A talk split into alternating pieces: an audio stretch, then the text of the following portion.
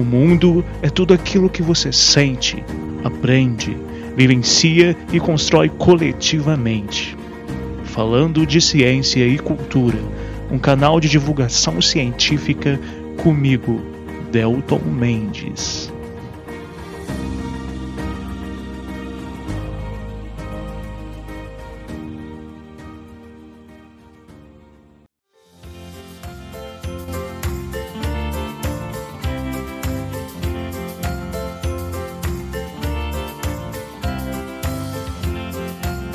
Sejam muito bem-vindos para mais um episódio do Falando de Ciência e Cultura. Eu sou o Delton e este é o programa número 2 da microsérie O Universo da Escrita ao seu alcance, o último, e no qual vou falar com vocês sobre roteirização, algumas dicas, né, criação de roteiros dentro da escrita, literatura, inclusive com umas reflexões a partir do cinema, passando pelos 12 estágios do que o Campbell define como jornada do herói numa visão crítica aí para avançarmos em alguns aspectos. Também vou trazer para vocês alguns paralelos no finalzinho com a literatura brasileira, sobretudo a mais recente, dos séculos 20 e 21. Lembrando, galera, que esta microsérie, junto ao material que eu estou divulgando nas redes sociais, ela faz parte né, de projeto aprovado via Lei Aldir Blanc Barbacena. Eu digo isso porque muitos de vocês perguntaram se o projeto geral do podcast sofreu alguma mudança, mas na verdade não.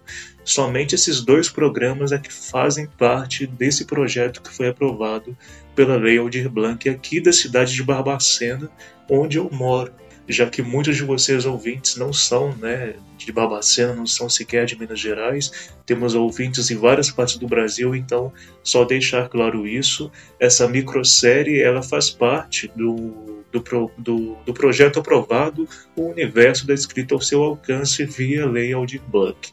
É, e aí, na sexta-feira, agora já teremos a continuidade normal né, dos programas semanais também, com o episódio 57, no qual eu vou abordar o tema dos vulcões, que foi até a sugestão de um amigo é, que mandou mensagem lá do Pará, no Brasil. Então fiquem ligados que sexta-feira teremos um episódio bem interessante aí para discutirmos. É, bora então agora entender um pouco mais sobre roteiros aprofundar um pouquinho na escrita e na literatura?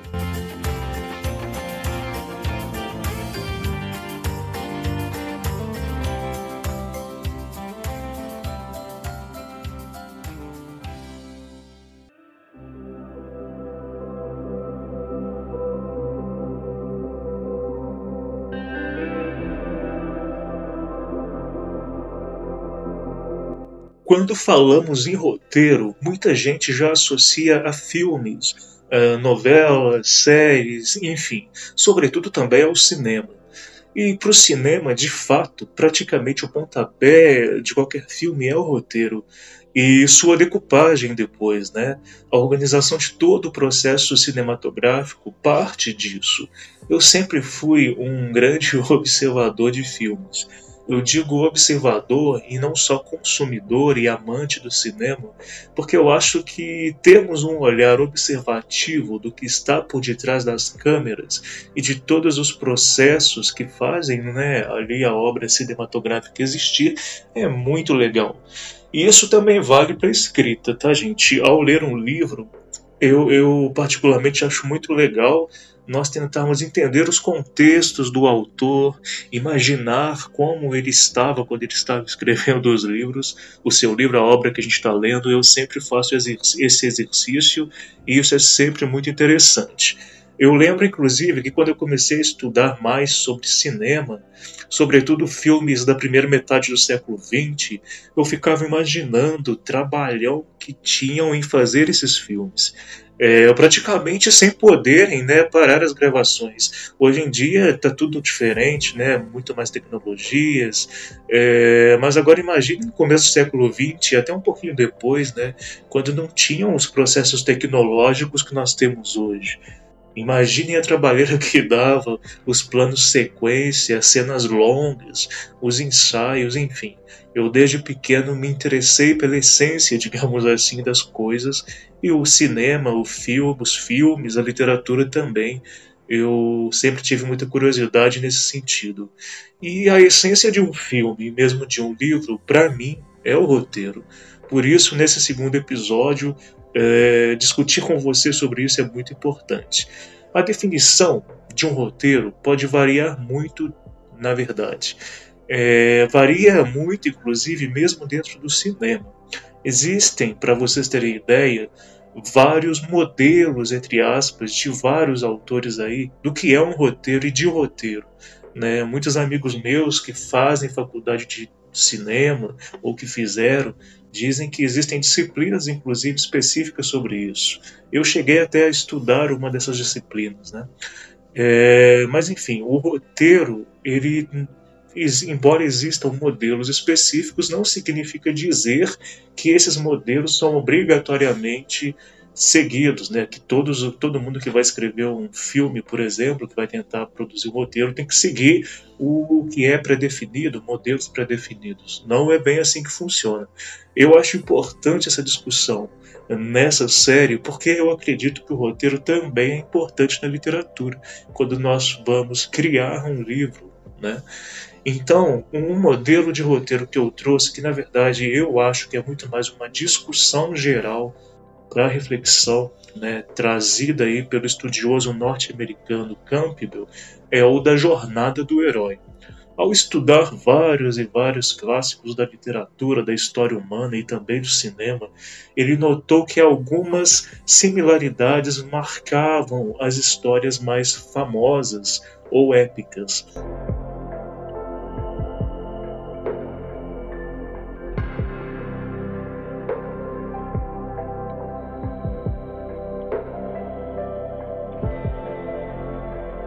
Então, pessoal, ele sistematizou 12 estágios que fazem parte da jornada do herói. É importante destacar que, por conta do mundo patriarcal, né, no qual os personagens masculinos quase sempre figuram ou figuraram por muito tempo como os protagonistas, é, embora haja esse, esse machismo, digamos assim, né, nesses séculos e milênios de histórias criadas, é óbvio que esse herói, essa jornada do herói, também remete, a gente pode remeter também a heroínas. Ou nem isso, podemos pensar em personagens principais, por exemplo, o personagem principal de um filme, de uma obra literária.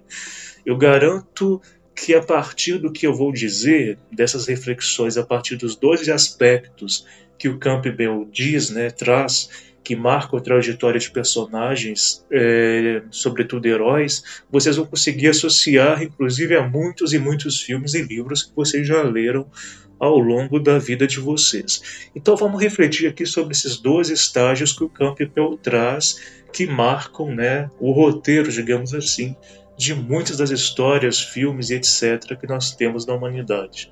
O primeiro deles, o primeiro estágio, é o mundo comum. Então imaginem aqui que nós estamos pensando numa história, nós estamos começando a pensar sobre uma história. Vamos supor que nós estamos refletindo sobre como nós construímos uma história, ou então como algumas histórias já foram construídas. E aqui nós temos um herói ou uma heroína, né? o personagem principal dessa história que nós estamos construindo. O primeiro estágio né, desses dois aspectos que o Campbell traz é o mundo comum, que é aquele mundo normal no qual o herói ou a heroína ele tem antes da história efetivamente começar mais forte.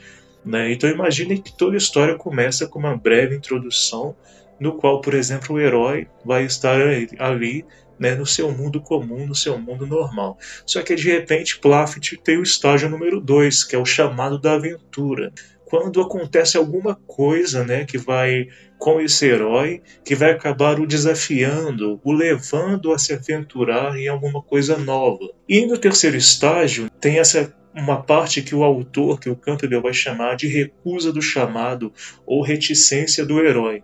Que quando o herói, quando esse personagem ele vai meio que recusar ou demorar a aceitar esse desafio, essa aventura, é, nessa parte, por exemplo, a gente sempre tem muito forte a discussão do medo, a superação de desafios, até que no quarto estágio esse herói encontra, digamos, uma ajuda, né, que o autor vai definir como mentor e até mesmo trazer muitas vezes a questão da sobrenaturalidade. Ou seja, o herói encontra alguma coisa ou então realmente um mentor, uma pessoa, uma uma, uma entidade muitas vezes que o faz aceitar o chamado e que vai fazer com que ele de certa forma se prepare para sua ação, para sua aventura.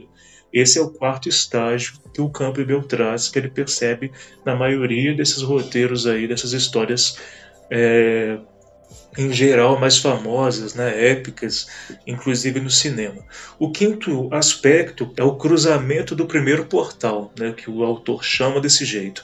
Ou seja, o herói acaba abandonando realmente o mundo comum para entrar nesse mundo no qual ele vai à luta, digamos assim. Ele foi convidado à luta, ele teve os seus problemas, demorou a aceitar, mas finalmente ele decide partir, digamos, para sua missão.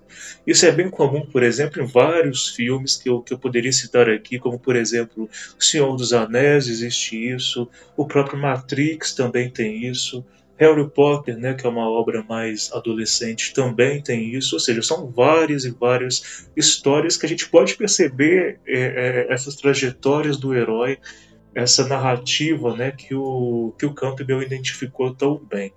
Depois disso, né, já na sexta, no sexto estágio, existe a parte na qual haverá uh, o contato com primeiros inimigos, por exemplo, né, os primeiros testes, as provas de fogo, digamos assim, provocações, mas também a parte é, na qual o herói vai aprender uh, como é esse mundo que antes era desconhecido para ele. Então ele vai ter provações, mas também vai ter aliados. Ali ele vai encontrar mais fortemente os inimigos, mas também vai encontrar seus aliados. Então séries, filmes como Star Trek, Star Wars, vários outros, é muito perceptível isso, né? Inclusive os outros filmes que eu também já citei, e vale lembrar também de histórias de livros, como por exemplo, agora me vem à mente os livros do Hemingway. Tem muitas histórias, é, inclusive Por Quem os Sinos Dobram, que é um livro marcante também, que tem várias dessas características.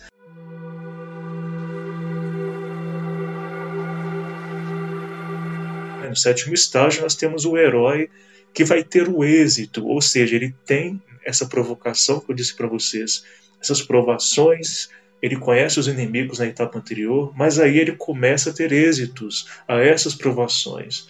E aí começa esse herói começa a se construir de forma mais digamos, produtiva, ele começa a ver efeito da sua transformação, e isso traz um cume né, para a história, para o herói e para todo mundo que acompanha essa trajetória do herói. Mas, no oitavo estágio, depois do herói ter esses primeiros êxitos, diante de todas aquelas provações que eu disse para vocês, acaba que ele tem uma crise, que vai ser o trauma que o autor define para o herói. Né? Ele pode ter contato com diversos empecilhos que podem gerar, por exemplo, também morte de pessoas, né, morte de pessoas aliadas, ou então outros tipos de estratégias que os autores, os roteiristas criam para gerar esse trauma. Ou seja, como se fosse uma queda do herói. O herói cai, a gente fica pensando se aquele herói vai conseguir se recompor. E isso é, é uma parte muito importante da história, porque ela faz com que a gente tenha uma curva dramática que vai ser fundamental para que o livro não fique, ou então o filme, não fique muito na horizontal. Então, por isso que o Campbell vai, ele define esses estágios, claro, mais uma vez é importante dizer, não é que vocês, quando forem escrever as histórias de vocês, vocês têm que seguir esses passos, a, não é um passo a passo, né? Mas é, eu acho que é muito mais um estímulo para a gente observar os filmes, observar os livros e a partir disso, quem sabe, não construirmos as nossas próprias estratégias. Mas voltando ao Campbell, então, depois que o herói tem essa ruptura, né, esse grande trauma que vai envolver, pode envolver algum tipo de morte, algum tipo de ruptura, ele vai ter a recompensa. Ou seja, ele passou pelo limbo, né, ele passou por um grande problema, pode ter tido ali os seus dramas né, reflexivos, ele se pergunta se aquilo, é, se aquilo faz sentido para ele, se ele optou pela melhor escolha, por exemplo. Mas aí, esse herói que enfrentou a morte, por exemplo, ele acaba conseguindo superar o seu medo e consegue o elixir, a recompensa. Então, por isso, Campbell vai chamar esse, esse estágio como estágio da recompensa ou do elixir. Ou seja, o herói conseguiu superar aquele desafio enorme desse novo mundo que ele decidiu entrar, ou que ele foi convidado a entrar de alguma forma pela sua vida, e aí ele vai ter o caminho de volta, que é o próximo estágio. Ou seja, ele teve toda a sua aprovação, conseguiu superar tudo isso, a história ganha um outro rumo, e, e daí ele começa a ter um caminho de volta quando ele vai voltar para o seu mundo comum, ou seja, aquele mundo normal lá do primeiro estágio, quando ele tinha a vida dele, mas aconteceu alguma coisa que o convidou, que o chamou para a aventura. Né? Por último, o Campbell ele vai ter dois estágios interessantes. O primeiro é a ressurreição do herói, que geralmente o herói passa por um outro teste, e nesse último teste ele vai meio que usar tudo que foi aprendido nessas etapas que eu disse para vocês. Isso acontece em vários e vários filmes, inclusive voltando mais uma vez em clássicos como O Senhor dos Anéis, Matrix, Star Wars, sempre acontece isso. E por último, o regresso do, com o Elixir, ou seja, o, re, o regresso no qual o herói volta para casa com a sua recompensa. Né? E aí ele vai começar a ajudar a construção do seu mundo comum. Isso acontece bastante, por exemplo, em O Senhor dos Anéis, em clássicos livros, dos quais nós temos aí, por exemplo, aquele perfil Idade Média, mas não só isso, né? Até o próprio Matrix e Star Wars tem bastante essa questão. Na verdade, o cinema hollywoodiano tem bastante essa coisa do herói sobreviver a todos os dramas, a todos os problemas, e ele volta a ter sua vida comum no final de tudo, tudo isso, mas não sem aprendizado. Né? O herói teve todo o seu processo de amadurecimento, passou por todo aquele sofrimento, ele volta para o seu mundo comum, mas ele volta diferente. Ele volta mais maduro, ele volta com aprendizados, ele volta sabendo valorizar mais várias e várias coisas que antes ele não valorizava. Então é o herói maduro que vai encontrar o seu mundo comum e vai de alguma forma ajudar a transformar esse mundo comum de onde ele partiu, de onde nós começamos a história.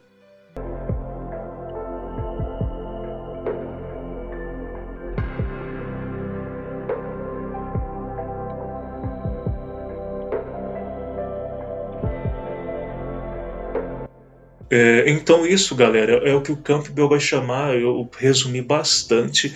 Talvez eu tenha resumido de forma, é, digamos, até superficial, mas eu só resolvi trazer realmente esses dois estágios do que o Campbell vai chamar de a jornada do herói, para vocês entenderem um pouco como que existe é, na roteirização certos padrões e como principalmente a relação causa e consequência. Eu, isso, eu acho isso de suma importância.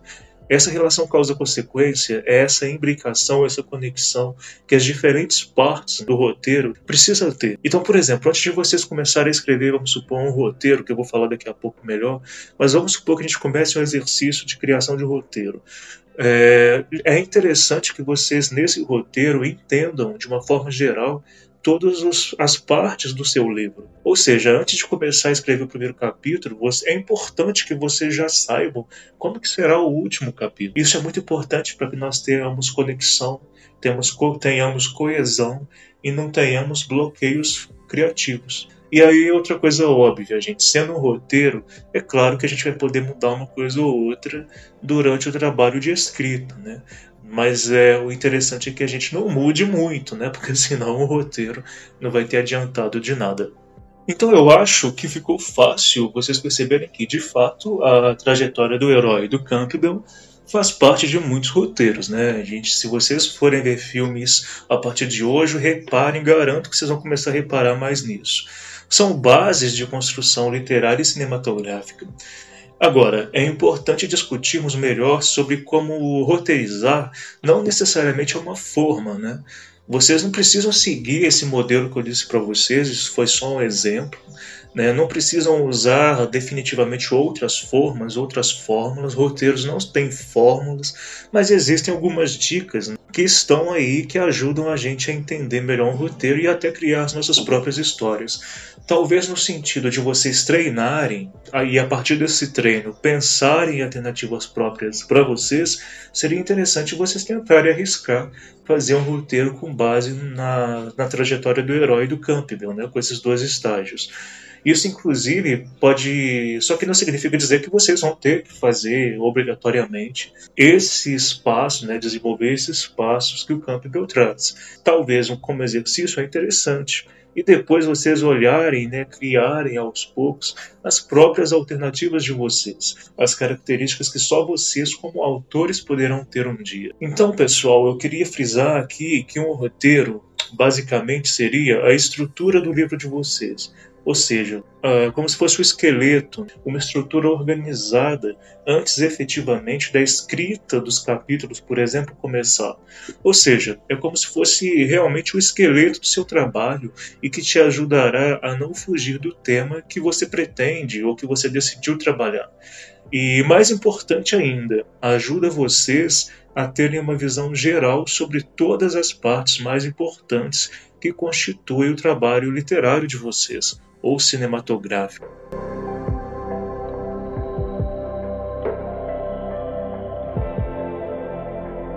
Focando mais na literatura e na arte de escrever, eu acho que algumas coisas são muito importantes como quando pensamos em roteiro. Então agora eu vou passar para vocês é, alguns aspectos que eu, alguns pontos que eu, Delton, considero importantes. O primeiro deles, como podem surgir boas ideias.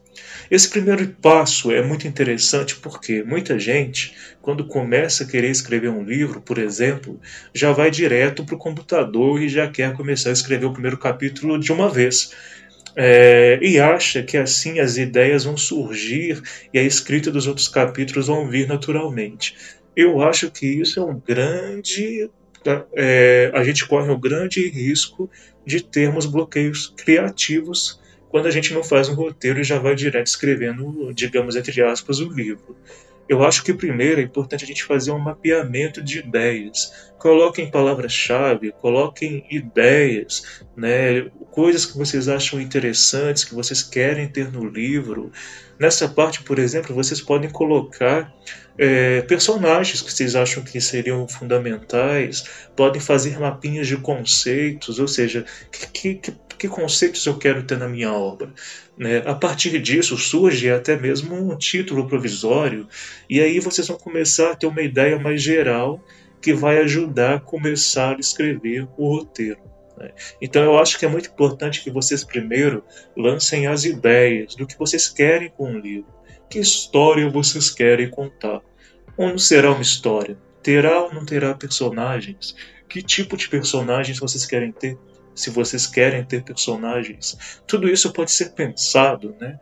refletido e depois transferido, por exemplo, para um quadro, no Word mesmo, naquela tabela, né? Na, e nessa tabela, nesse quadro, vocês vão inserindo as ideias e aos poucos as coisas vão tomando forma. Mas observem, isso é paulatino, não é que vocês vão fazer tudo isso num dia só. Vocês começam a construir isso aos poucos, vão alimentando aquilo ali com dados, com outras ideias, com outras informações. E quando vocês notarem, vocês já vão ter ali uma riqueza de detalhes que vai favorecer vocês começarem a pensar no roteiro. O passo número dois, para mim, é fazer uma sinopse, depois disso, de no máximo 10 linhas do livro que vocês querem escrever. Isso vai ajudar vocês a terem uma ideia geral da obra, dos objetivos dela, por exemplo. Então, uma sinopse, como se fosse um resumo de no máximo 10 linhas. O importante, gente, assim como uma descrição que a gente faz, por exemplo, né, na, na contracapa de um livro, ou então para divulgar um livro, é importante que essas 10 linhas realmente mostrem o que, que é o livro É um exercício difícil, parece fácil, mas não fácil. Mas se vocês conseguirem sistematizar em 10 linhas o que vocês querem com o livro, eu acho que é uma grande forma, uma importante forma de vocês caminharem é, para efetivamente a construção de um roteiro bom. Bom, o passo 3, eu acho, é vocês fazerem um sumário temporário com os capítulos que vocês querem ter, né? colocando inclusive dentro de cada um desses capítulos uma sinopse específica de cada capítulo. Então vejam bem, eu disse para vocês de uma sinopse né, no passo 2, uma sinopse geral do livro. Agora no passo 3, vocês vão criar um sumário, né? Pode ser temporário, é claro que não precisa ser um sumário definitivo, mas assim, um sumário já com os títulos que vocês querem ter nos capítulos e é, uma sinopse de cada capítulo com 10 linhas. Então vejam que aqui a gente começa a ter de fato um roteiro, uma coisa mais organizada, um esqueleto mais organizado. E, e aqui também é interessante porque aqui vocês podem elaborar estudos de personagem. Por exemplo, se vocês forem querer personagens na história, a construção de personagens. Vocês podem fazer um, um, mapa de personagens no qual vocês vão colocando né, os perfis principais desses personagens, como eles vão se relacionar, como que eles se conectam, em qual parte da história tal e tal personagem vai surgir, e aí vocês já vão decupando, vocês vão colocando isso e vão formatando esse roteiro, dando uma cara mais de roteiro de fato. E aqui também as curvas dramáticas. O que, que são curvas dramáticas? Por exemplo, qual momento do livro vai ter uma maior tensão? Voltando lá nos 12 estágios do Campbell, aquelas provações do, do herói, da heroína, por exemplo, do personagem principal, os momentos de tensão? Será que esse livro vai ter emoções? Quando vão ser as emoções? Vai ter um clímax? Vai ter um ápice de emoção? Qual capítulo que isso vai acontecer? Como que vai ser o último capítulo? Então tudo isso é muito importante já vocês colocarem nesse passo 3, na minha opinião. O último passo, eu acho, é a gente fechar o roteiro. Ou seja, depois de ter a sinopse inicial, ter a sinopse e os títulos dos capítulos, a noção do que vocês querem com a história, onde cada capítulo vai levar a conduzir a história e também uma descrição ali dos personagens, pelo menos as características mais basais da história dos personagens, da vida dos personagens, como que eles vão é, se entrelaçar. A partir de tudo isso, vocês podem ficar um pouco mais livres para aumentar o roteiro. E quando eu falo aumentar, é literalmente vocês imaginem uma grande mesa de cozinha. A gente tem ali o arroz, o feijão, o angu e a salada. Com o tempo, por exemplo, a gente vai colocando mais coisas na mesa para fazer aquela alimentação, aquela ceia, é, aquela refeição ficar com mais oportunidades, ficar com mais favorecimentos, digamos assim, para que fique mais bonita, né? para que a gente possa comer mais é, nutrientes, enfim. A gente vai enchendo, digamos assim, o roteiro com possibilidades.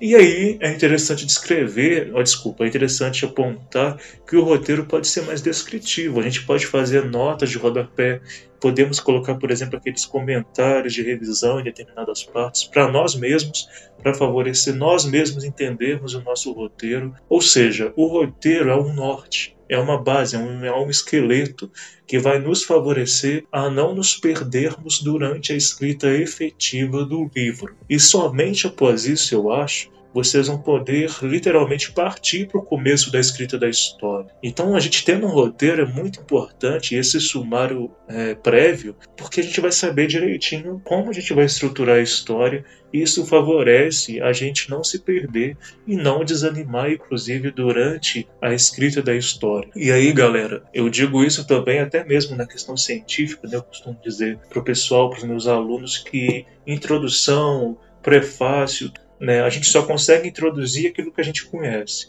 Se a gente ainda não escreveu o livro, não está com o livro pronto, como a gente vai poder fazer uma introdução, um prefácio? Então eu acho que isso tem que vir depois, não precisa se preocupar em introduzir o livro em fazer um prefácio, por exemplo, antes de começar a escrever o primeiro capítulo. Mas eu lembrando que muita gente confunde, né? É, na literatura, por exemplo, é, algumas vezes os autores fazem introduções ou pedem para outras pessoas fazerem introduções a partir do que essas pessoas leram do livro. Agora, uma introdução da história, ou seja, na qual vocês vão fazer, por exemplo, esse mundo comum que o Campbell traz, que é a descrição de como era uma realidade ou como é uma realidade no começo, isso é uma outra coisa. Né? Isso é um capítulo 1, por exemplo, talvez.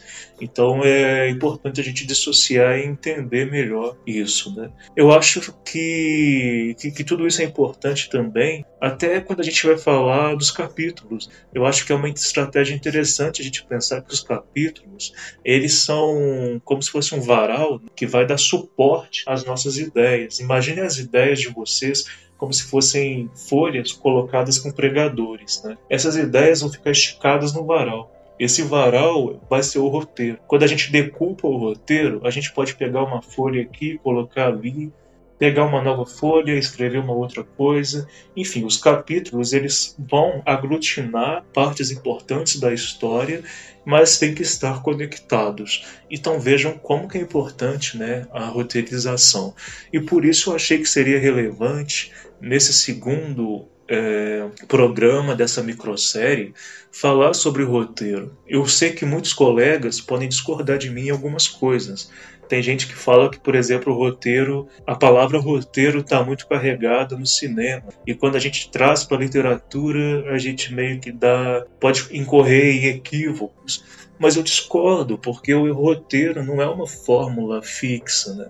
A gente, como eu disse, nós podemos seguir modelos de roteiro que são de autores reconhecidos. Vocês, por exemplo, vocês podem digitar no Google, digita lá modelos de roteiro, vocês vão ver que vão existir vários e vários modelos. Eu trouxe essa discussão do Campbell porque eu acho que é interessante a gente olhar, ver filmes, ler histórias, livros e tentar identificar essas partes, esses processos para que a gente entenda como que roteirizar é uma descrição, é a gente conseguir descrever para nós mesmos aonde a gente quer chegar com a história e as principais etapas da história. Então por isso que eu achei interessante trazer essa discussão nesse segundo episódio. Mas mais uma vez, vocês mesmos podem criar o modelo de roteiro de vocês, mas eu acho que o que não dá é para não fazer um roteiro antes de começar a escrever literalmente a história, tá? É isso que eu quero frisar para vocês.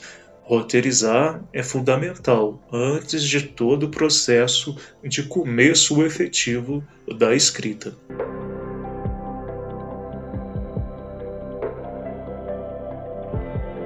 Bom, e na literatura brasileira, nós temos uma variedade imensa de autores com diferentes técnicas e formas de escrever.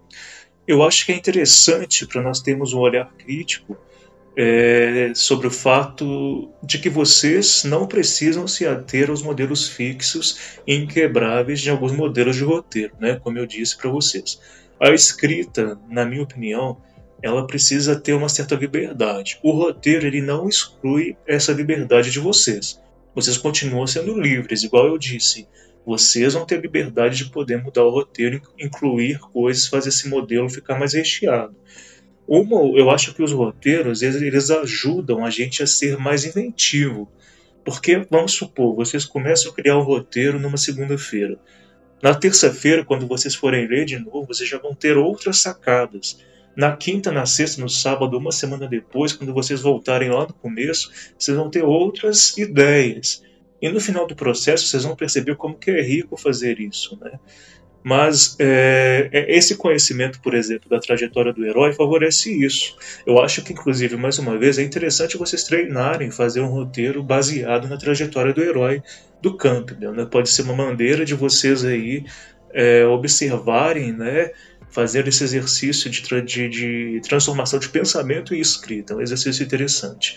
Agora, interessante inclusive para a identidade de vocês como escritores. Né? Então vejam bem, mesmo se você está ouvindo esse episódio e nunca escreveu nada, você pode começar agora.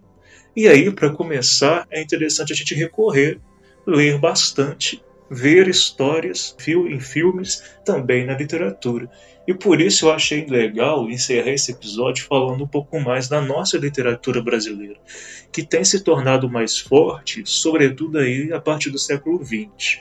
Antes disso, é, embora tenhamos tido muitos autores importantes né, nos séculos é, anteriores ao século XX, mas eu acho que eram, eram autores que estavam muito ligados, tinham uma escrita muito ligada a perfis e modelos europeus de realmente compreensão do mundo, né, de cosmovisão, inclusive. No século XX, é, sobretudo a partir da, dos anos 20, do século XX, nós começamos, por exemplo, a notar mais mulheres se tornando autores, né, tendo livros publicados. E isso é um fato muito relevante, já que, como eu disse no começo do programa de hoje, tanto no cinema quanto na literatura, muitos são os heróis homens e muitos muito poucas são as heroínas mulheres, e termos mais mulheres na literatura escrevendo e produzindo histórias é muito importante na busca por equidade e para representatividade, né? Eu na literatura brasileira eu gosto muito da Rachel de Queiroz, da Clarice Lispector, da Cecília Meireles. A Lídia Fagundes Telles ela tem obras maravilhosas também.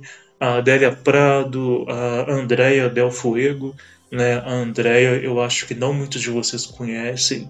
E claro, temos autores também, né? Homens. Eu gosto muito do Érico Veríssimo, Jorge Amado, Manuel de Barros, Rubem Alves, Murilo Mendes, é, Ariano Suassuna, dentre vários outros autores. A gente precisaria ter um episódio especificamente só para falar de toda essa riqueza de autores e autoras importantíssimos dessa, digamos, liberdade maior que a nossa literatura começou a apresentar no século XX. Uma discussão que é muito recorrente na teoria literária é sobre modelos de escrita, né? Por exemplo, na poesia, aquelas métricas que existem, que inclusive no começo do século, nos séculos anteriores eram muito comuns serem passadas nas escolas, né? É, muitos poetas, inclusive, se sentiam é, cerceados, cerceados de poderem escrever, porque não gostavam muito daquelas métricas, daqueles padrões né, estipulados. Então, agora no século XXI, a gente tem, tem notado uma maior é, predisposição, uma maior liberdade mesmo de modelos de escrita. E essa é uma característica importante do século XXI.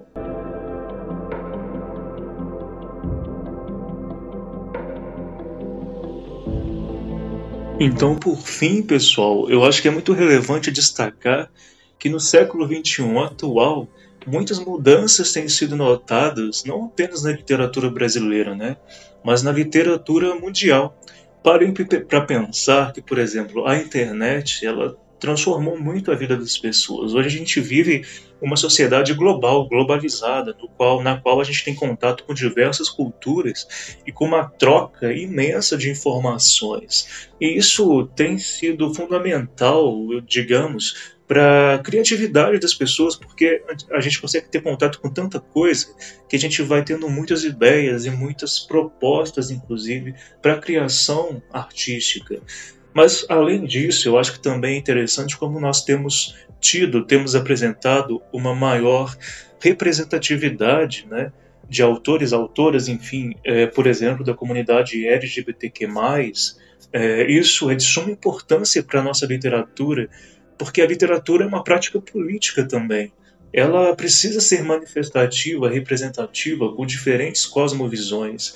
Um outro exemplo, aliás, muito interessante importante de, de falar aqui é o, a literatura indígena, né? que tem crescido cada vez mais muito belamente, sendo produzida por diferentes pessoas de diversas nações indígenas. Ou seja, nós tínhamos é, uma literatura que falava dos índios, mas escritas, escrita, por exemplo, por brancos, colocavam índios, né, a própria palavra índios já é generalista, mas eram pessoas que não tinham lugar de fala e colocavam esses personagens, falavam das nações indígenas. E agora, no século XXI, e já na segunda metade do século XX, nós começamos a ter uma proeminência maior de índios falando e contando histórias e criando histórias indígenas. Ou então, não só indígenas, né? Todo mundo tem o direito de criar e falar fazer histórias do jeito que quiserem. Essa liberdade é importantíssima para a literatura e nós não podemos de forma alguma a perder. Então, todos esses são aspectos importantes de nós tratarmos quando a gente fala de literatura, quando a gente fala de incentivo à escrita. Nós temos uma sociedade na qual, é, pelo modelo tradicionalista de educação, nós não somos incentivados a escrever desde o ensino fundamental ao ensino médio, na verdade do ensino básico ao ensino médio, nós ficamos muito em padrões de escrita, né? Ah, basicamente a gente chega, né? Do terceiro ano, por exemplo, as pessoas, os alunos acreditam que escrita se resume basicamente em a gente fazer redação para o Enem, que é uma redação muito tecnicista, embora seja argumentativa, eu acho que falta muito falta incentivo para os alunos serem criativos e esse modelo padrão de redação acaba inibindo né, essa criatividade. Eu acho que a gente precisa caminhar para modelos nas escolas que incentivem a escrita mais criativa. E por isso eu resolvi fazer essa proposta na Lei Aldir Blanc e fiquei muito feliz dela ter sido aprovada e estar se tornando aí esses dois episódios dessa microsérie. Então era isso que eu queria trazer para vocês passar para vocês em mais esse episódio. Era isso que eu queria falar, passar para vocês nessa série como geral. É, eu queria falar bastante sobre o roteiro. Vale né, a gente estudar roteiro. Quem tem interesse em estar no universo da escrita, dá uma pesquisada, dá uma pesquisada no Campbell. Tem vários outros autores, tem autores de vários países, né, muda bastante as estratégias, as estratégias de roteirização. Mas enfim, o Falando de Ciência e Cultura é um canal, como eu já disse, que tem como objetivo dar starts reflexivos para vocês. Né? E aí, por último, queria destacar né, a importância da nossa literatura. Vamos ler mais, galera, os nossos autores, vamos tentar entender a nossa literatura, valorizar a nossa arte. Isso é muito irrelevante. E escrever não é, de forma alguma, um pouco é, impossível. Tem muita gente, muito professor inclusive, que desvaloriza os seus alunos. Escrever é possível. Escrevam mais, tentem escrever suas próprias histórias. Precisamos parar de compreender a arte é, de escrever como somente alguma coisa, né, uma arte de classes sociais mais hegemônicas. Escrever é, acima de tudo, uma prática de liberdade e de resistência. Escrevam mais, arrisquem-se mais, expressem-se mais. Viva a literatura e viva a democracia. Abraço a todos vocês que acompanharam essa microsérie e quaisquer dúvidas podem ficar à vontade aí para me mandar mensagem. Até mais e até o próximo episódio.